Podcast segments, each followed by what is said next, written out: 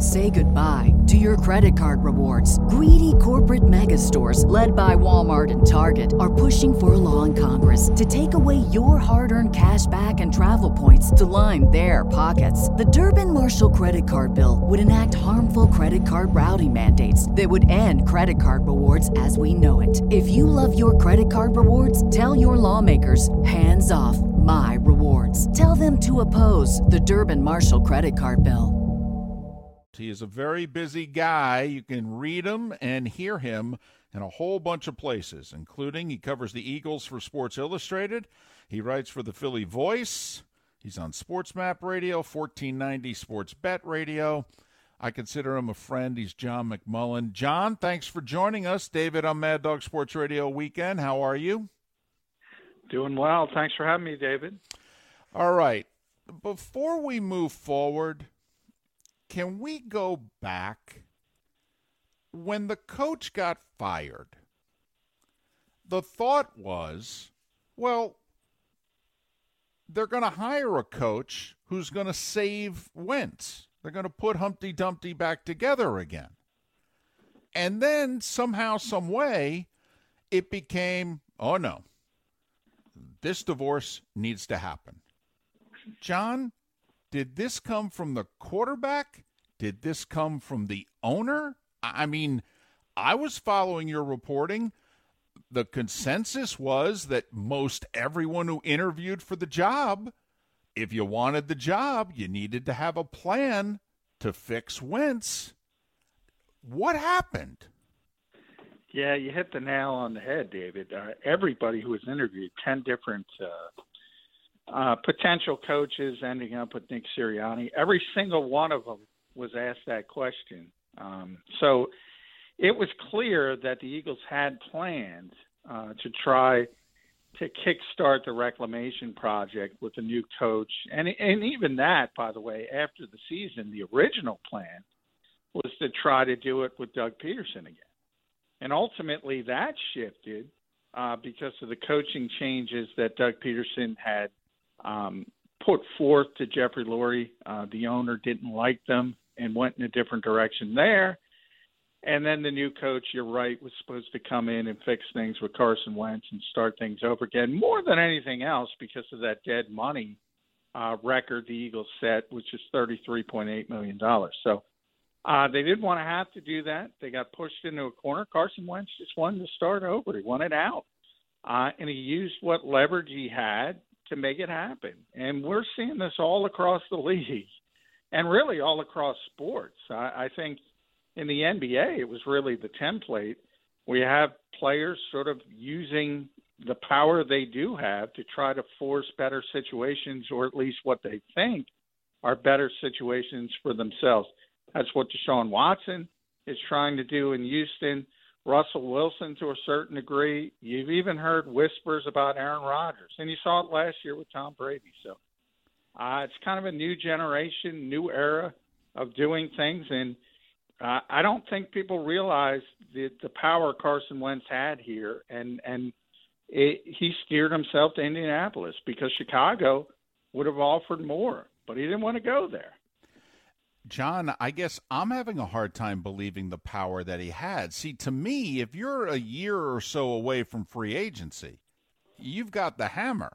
When you're under contract for four more years, now I know it could get ugly and messy, but come on, John. We've had contract, we've had holdouts before. We we've had it get messy before in other sports. I mean, you know, Jeffrey Lurie there could have sat back with his arms folded and said, "Carson, four years, 134 million. Show up at training camp or you don't get paid. Yeah, I mean you're right. Uh, there's certainly from that old school standpoint, he could have stood his ground and said, "Look, this is it. You got to play. You got to make the best of it, or, or um, you're not going to play." But uh, you know, you you can look at it from two ways, and and the thought process is, okay, you take your medicine early for Philadelphia. You you get rid of Carson Wentz. You're able to um, sort of uh, repair those salary cap issues moving forward starting in 2022. If you stand pat, you don't. And re- you really don't have a player you believe in, a player that doesn't want to be there. And I think if you go back to last season, David, remember there were non quarterbacks. Stefon Diggs in Minnesota, he was under contract. He had a very good contract. He forced his way out. Jamal Adams forced his way out of the New York Jets. And these aren't even quarterbacks. Um, so there is ha, has been a, a bit of a, a shift in thinking around the league, and it comes to if you have these personality con- conflicts for whatever reason, players become unhappy. It seems like organizations are more willing to move them out because they value culture. They don't want to create issues. Uh, but you can certainly disagree. I mean, I, I find it. I found it very hard to believe the Eagles were going to accept that thirty-three point eight million, as I said, and they did it. I'm shocked they did it. I'm still shocked. Well, I'm shocked they did it too because to have him holding out, he, the cap hits roughly the same. I mean, for 2021, they by doing this they gain a third round pick in the short term. Now, they could gain a first round pick next year. I know you could argue they eliminate a potential headache and this, that, and the other thing. But, John, three weeks ago, they were convinced that he was the better choice at quarterback. So now they have to sell themselves on Jalen Hurts? Or, John, does this go back to when they took him in the middle of the second round last year that somebody there thought, you know, this guy's the starting quarterback in the NFL? Yeah, I don't know if they thought that. I think that's kind of revisionist history. I, I thought the Eagles took Jalen Hurts as a safety net, and they wanted a cost-effective backup uh, for four years, uh, and they wanted to sprinkle in a little bit of a Taysom Hill-like package uh, where you could do some different things and maybe keep the defense off balance. But I think it's a little bit of a revisionist history to say the Eagles took Jalen Hurts with the assumption he was going to be the starting quarterback they they were all in on Carson Wentz, and I, I called it at the time. I called it a vacuum pick, and I still think it was because it, it sounds good in theory. If you're on a video game, if you're not t- taking into account sort of the human effect, and you saw the human effect in real time. The quarterback was upset. He didn't get over it. He let it affect him, and we are where we are now. You can also say, and I agree he he should have at some point taken the Aaron Rodgers route said, "Okay, I'm not happy with this, but I'm going to prove you were dumb not to get me help." Um, and that's how he should have tackled it. But he went the other direction, and I think that was uh, a really big mis- mistake by Jeffrey Lurie and Howie Roseman. They didn't take that into account, and it blew up on them. All right, before we go forward with the Eagles if someone from the Colts called you and said, "Hey," and I understand there are people in Indianapolis who worked with them before in Philadelphia, but somebody who hadn't called you up and said, "Hey, what are we getting here?" What would you tell them? Uh, you're getting a, a a really talented player, uh, but who is not the same since the 27 knee injury, and you also go the next year to the back injury. Not the same physically. Uh, and I think Carson was a player, like many players, uh, who had tremendous God given ability, kind of relied on that, kind of used that as a crutch. And at times things came easy for him. Uh, and when you lose just that little tick, it might not even be a half step, just a little bit, and you can't do what you once were able to do, you got to make up for that in other ways. So you got to get better with your technique, your fundamentals, your mechanics and that's what I would say with the Colts. You got to push that because that 2017 Carson Wentz, he's never going to be that guy physically again. Had the back injury in 2018. He also suffered the concussion, which knocked him out of the playoff game at the end of the 2019 season. He's John McMullen. He covers the Eagles for Sports Illustrated, the Philly Voice, 1490 Sports Bet. You can follow John on Twitter at JF McMullen, JF McMullen. All right to the Eagles going forward now. John, I'm trying to remember on paper when the last time the Eagles looked this bad. I, mean, I, to me, this is pre Andy Reid. I mean, I'm trying to figure out was this at some point in the 90s before Andy, or is this even in between I don't know, Vermeil and Buddy Ryan here. I mean, when's the last time on paper the Eagles looked this bad?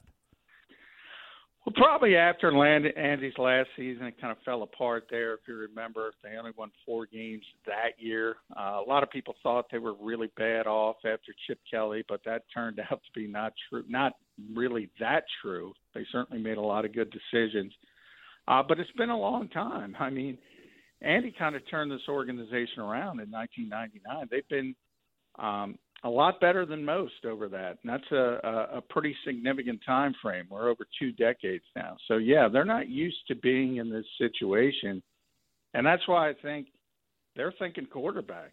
And, and a lot of people don't see that because they drafted Jalen Hurts. But I go back to 2016, and Howie Roseman said, when you're up here, and they were up at number two, but remember they traded up uh, twice to get up that high. Uh, and the Eagles aren't used to being that high. And he said you have to take advantage at the quarterback position uh, when you're in this position in the draft. Six isn't two, uh, but they added draft capital. Uh, if they if they believe in a Justin Fields or a Trey Lance or a quarterback like that, they got to take him. They have to. Well, the obvious you mentioned Trey Lance. He's the North Dakota State quarterback. Do you think that that plays into it at all because Carson Wentz came from North Dakota State. There are some similarities. Wentz, because of injury, only started for a year and a half. Lance, because he opted out of this FCS season, which is taking place right now, I think only has about 15 starts under his belt, which is about three less than Wentz had. He's really only been a starting quarterback since high school for one year. Do you think that they have the stones if he grades out to be their guy to take him? Well, they better. I, I will say that. I mean, the first thing you, you've heard it, David. The first thing uh, people in personnel will tell you, scouts will tell you, you never scout the helmet. Uh, Trey Lance had nothing to do with Carson Wentz and vice versa. And, and and by the way, you're right. There's a political hurdle. You do have to overcome it because this is a public-facing industry, and that's the first thing fans are going to say. Oh no, another North Dakota State guy. I, I would kind of spin it as, look, they weren't necessarily wrong on Carson Wentz. He was playing at an MVP level before uh, the injuries cropped up, and even after he was playing at an above average level, well above average, until this strange decline this past season, um, you could say they got it right. It's just the shelf life wasn't long enough. It wasn't certainly wasn't as long as expected. So whether whoever it is, who's you know, you can't compare Ian Book to Joe Montana. You can't even compare Jalen Hurts, who was at Alabama, to Tua, and they were teammates. I, I mean, the two players have nothing to do with each other uh, even though they wore the same helmet. I think NFL teams, the vast majority, uh, don't care about that kind of stuff, but it, it's certainly something you would have to sell from a PR standpoint. Well, you're close to the Eagles, and as you mentioned, you think that a that they will think long and hard about a quarterback, and that's just if they're at six. John, I mentioned earlier on this show that I think both the Jets at two and the Dolphins at three are prime candidates to trade out. I mean, especially Miami at three. I mean, the Jets may take a quarterback, so you'd understand it. The Dolphins are not taking a quarterback. They can get a standout wide receiver at six. Philly's got a one, a two, and two threes in this year's draft. Never mind I believe they gave up a future first round pick in trading up with the Dolphins, I believe, to get the draft position to take Carson Wentz five years ago. So, do you think the Eagles would have any trouble using their second, their two threes, possibly even next year's one, to move up to three? If they're worried that Atlanta at four is going to take them or trade out, do you think the Eagles would be willing to give up even more resources to get their quarterback? Yeah, I think they would be, and and and because of this organization and and Howie Roseman got in a lot of trouble by calling it the quarterback factory and how they value that position, and everybody does. I mean, it's obvious, but they've gone above and beyond with the backups, and they've seen what backups mean with Nick Foles over the years and Josh McCown, and that's why they drafted Jalen Hurts. I, I mean, they just go above and beyond when it comes to that position. So, again, it's always uh, about evaluation. If they look at Justin Fields and say, okay, there's too many holes here, we don't believe he's a top 10 pick, and they say the same thing with Trey Lance, probably, you know, you're not going to be in a position to get Lawrence or most likely Zach Wilson, but I would put Wilson in that conversation as well. If they believe these guys are going to be superstars, yeah, you got to do everything possible if you have to go up and get them. Have to was talking to a Jets fan earlier on the show in which I believe the Jets have committed organizational malpractice around Sam Darnold. And I would say, with all of their draft resources this year, to put a, a representative offense around him and then see next year whether or not you need a quarterback or not. I could argue, John, I'm not sure that what's been around Wentz in the last year plus and what is going to be around Jalen Hurts as of right now next year is a representative NFL offense either. I mean, don't you think the Eagles at six should just take the best wide receiver on the board and then? I mean, you know, where can't they draft in the second and two thirds? I mean, they need linebackers, secondary. They need offensive linemen. I mean, you know, uh, is this just a hey? I know we may not, we don't know if we have our quarterback. We're just going to take care of our cap situation and draft as many damn good players as we can. Well, I, I mean, you're right. You can throw a dart at the dartboard and you're going to hit a need in Philadelphia. So they can't basically make a mistake. They need so many players at so many different positions from that standpoint. Uh, but if you know this team since, and I go back to Andy again in 1999, it's quarterback, it's offensive line, it's defensive line. So that's what they believe in building upon. Uh, and that's where they've been successful when they have been successful. So they're always going to default to those three positions um, and, and then go from there. Uh, and, and you talked about wide receiver. Look, this team has put immense uh, assets into that position. They drafted Jalen Reagor in the first round. They got it wrong. They should have drafted Justin Jefferson. They drafted J.J. Arcega-Whiteside in the second round. They got it wrong. Now, uh, you, you know, you, you should admit mistakes, and and if you believe Ja'Marr Chase is the best player, you should take him. But uh, and that's where it all comes down to evaluation. I just know this team, and they're going to value quarterback number one, offensive line number two, defensive line number three. So if there's a quarterback or there's an offensive lineman or there's a defensive lineman they think uh, is at the same level as that type of player, they're going to default to what they believe is more important. John, final question. Whether they admit it publicly or not, do you think the Eagles are the type of organization? You know the owner, you know the front office where they would look at one another and go, "Listen, we're we're not going to contend for anything in 2021.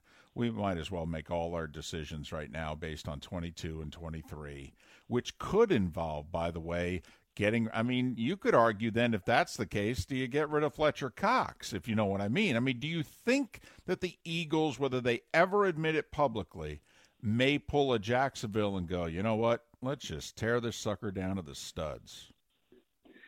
Yeah, I, I don't think they would go to that degree, but they've already admitted Jeffrey Lurie used the word transition. He won't use the word rebuild, uh, but he did use the word transition, I think, seven times in his uh, season ending press conference. So they have kind of highlighted that it is a different phase, uh, but I, I don't see them completely stripping down. Uh, but yeah, everybody's on the table. I, I think Zach Ertz is the next to go. I think he's going to be traded very soon. Uh, they they cut DeSean Jackson. Everybody knew that had to happen. Alshon Jeffery, Malik Jackson, they're going to go. So yeah, any veteran players, and you you know people overlook a Fletcher Cox if they can get value. Uh, even Lane Johnson with injury issues, Brandon Brooks coming off two Achilles tear, tears in three years. It's all on the table, David. Everything, because it is a transition, but they're going to want to build at certain positions, and we know what those certain positions are. That's kind of the foreshadowing we have. John, thanks so much for your time and your insight. Always appreciate it. We know you've been busy this weekend. Thanks for making time for us. Hey, thanks, David. Always appreciate it. John McMullen, he covers the Eagles for Sports Illustrated, the Philly Voice, 1490 Sports Bet Radio. Follow him on Twitter, JF McMullen. JF McMullen. He's got a good sense of humor, also. All right. He's funny on Twitter. All right. In a dry way. He's a good follow. John McMullen, JF McMullen, covers the Eagles for Sports Illustrated. Say goodbye to your credit card rewards. Greedy corporate mega stores, led by Walmart and Target, are pushing for a law in Congress to take away your hard earned cash back and travel points to line their pockets. The Durbin Marshall credit card bill would enact harmful credit card routing mandates that would end credit card rewards as we know it. If you love your credit card rewards, tell your lawmakers hands off my rewards. Tell them to oppose the Durbin Marshall credit card bill.